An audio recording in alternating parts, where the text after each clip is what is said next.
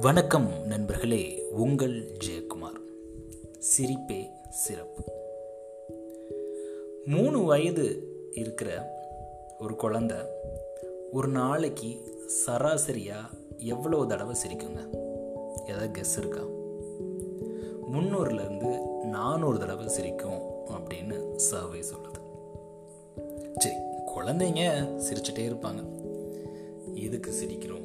ஏன் சிரிக்கும் பக்கத்தில் போனால் சிரிப்பாங்க நம்ம சிரித்தா சிரிப்பாங்க பூச்சி நகர்ந்தாலும் சிரிப்பாங்க ஏதோ பாட்டு கேட்டாலும் சிரிப்பாங்க. ஆனால் நம்ம அடல்ட்டு ஒரு நாளைக்கு எத்தனை தடவை சிரிக்கிறோம்? கொஞ்சம் யோசித்து பாருங்களேன். அதே சர்வே என்ன சொல்லுது அப்படின்னா அடல்ட் ஒரு நாளைக்கு பதினஞ்சு தடவை தான் சிரிக்கிறதா சர்வே சொல்லுது.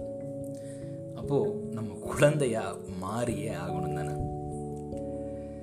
ஆக்சுவலாக நகைச்சுவை அப்படின்றது ரசித்து சிரிக்கக்கூடிய ஒரு அழகான பொக்கிசம்னே சொல்லலாங்க.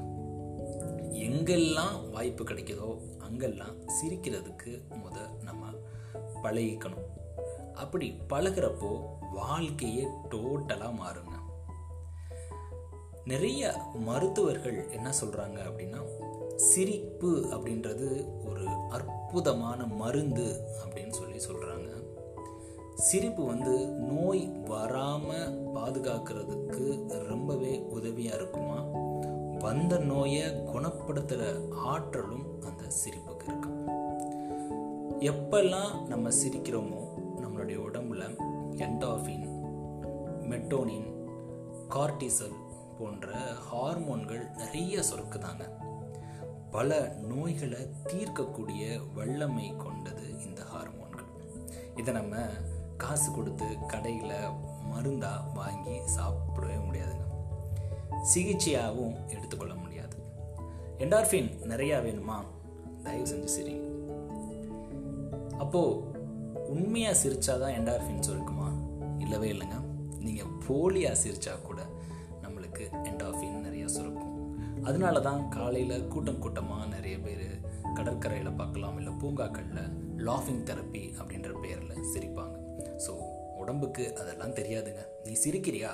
நான் கண்டிப்பாக உனக்கு இந்த ஹார்மோனை நான் தாரேன் அப்படின்னு சொல்லி அது அள்ளி அள்ளி தந்துகிட்டே இருக்கும். இந்த ஹார்மோன் என்ன பண்ணும் அப்படின்னா நம்மளுக்கு ஒரு நல்ல வழி நிவாரணியாகவும் இருக்குங்க. கைகளை தட்டி சிரிக்கும்போது உள்ளங்கையில் இருக்கிற எல்லா நரம்புகளும் இந்த அக்குபஞ்சர்னு சொல்லக்கூடிய அந்த விதமான ஒரு மருத்துவ தூண்டல் ஏற்படுறதாகவும் இந்த இது வந்து இந்த தூண்டல் மூலமாக மூளைக்கு தகவல் சென்றடைஞ்சு இதயமும் மூளையும் சேர்ந்து நீண்ட காலம் வாழ்கிறதுக்கு இந்த கைத்தட்டி சிரிக்கிறது ரொம்பவே உதவிகரமாக இருக்குது அப்படின்னு சொல்லி சொல்கிறாங்க வயிறு குழுங்க சிரித்தோம் அப்படின்னா வயிறு சம்மந்தப்பட்ட நோய்கள் மலச்சிக்கல் இதெல்லாம் கணிசமாக குறையுதாங்க. இரவில் நகைச்சுவை காட்சிகளை டிவிலையோ இல்லை மொபைல்லையோ பார்த்துட்டு தூங்கி பாருங்களேன். இதன் காரணமாக என்ன ஆகும் அப்படின்னா அந்த என்டார்ஃபின் வந்து அதிகமாக சுரக்கும். மனசோர்வு அப்படியே லைட்டாக குறைஞ்சு உடல் தளர்வாகி தூக்கம் தானாக வந்துடுங்க இது வந்து இந்த எதிர்மறை எண்ணங்களை உருவாக்குற படங்களை பார்க்குறனால அட்ரினல் ஹார்மோன் வந்து அதிகமாக சுரந்து தூங்கும்போது கோபம் பொறாமை பயம் எதிர்மறை ஸோ நம்மளுக்கு வேணாங்க.